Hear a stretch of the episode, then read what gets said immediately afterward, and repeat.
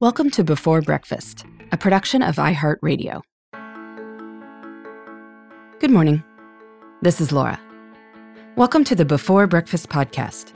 Today's tip is to try going screen free for 24 hours. We spend a lot of time on our phones and devices, but consciously taking a break can be eye opening and kind of, well, fun. Thanks to Apple's screen time feature, I've realized over the past few months that I've been spending an increasing number of hours per day on my phone, often mindlessly. I text with my husband and babysitter and a few friends, and that's all great. But every time I pick up the phone to look at my texts, I wind up looking at other stuff too random comments on an article, Twitter, coronavirus headlines that I don't need to be following.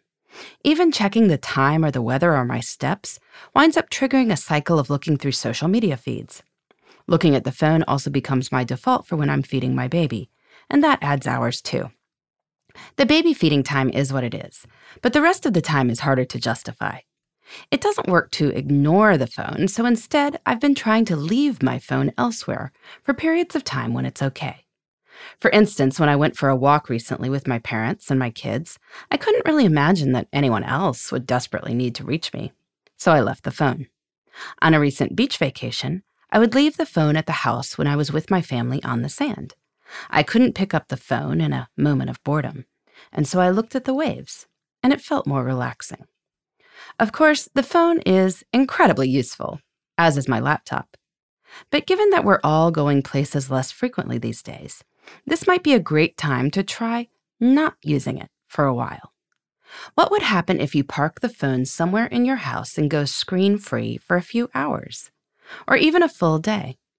Today's challenge is to give it a try, maybe over this weekend. Maybe take a quick look in the morning to deal with anything, then turn the phone off or put it somewhere to charge.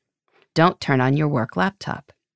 Tell anyone who often reaches you by phone that you'll be off for a bit, just so they're not concerned. Then, see how it goes. There are definitely moments of boredom, but when there's no easy way out, you figure out something else to do. I stare at the sky more, and it's hard to tell yourself that you have no time when you're staring at the clouds. Truth is, though, just about any time I'm reading headlines and feeling like I don't have time, I could have been looking at the clouds. I always had the time.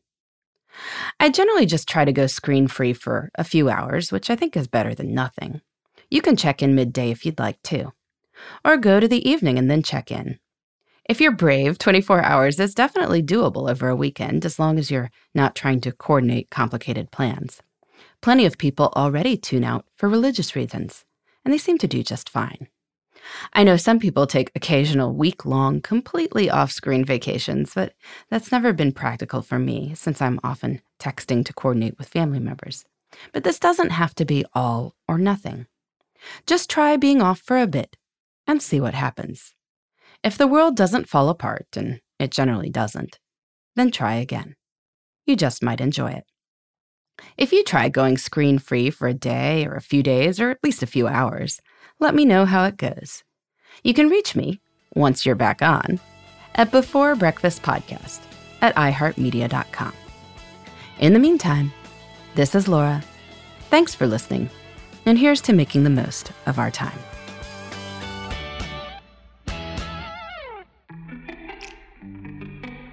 Hey, everybody.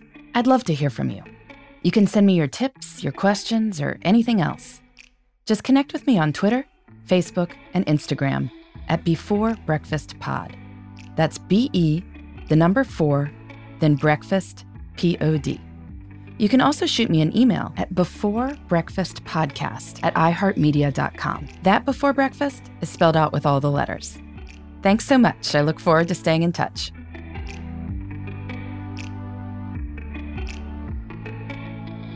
Before Breakfast is a production of iHeartRadio. For more podcasts from iHeartRadio, visit the iHeartRadio app, Apple Podcasts, or wherever you listen to your favorite shows.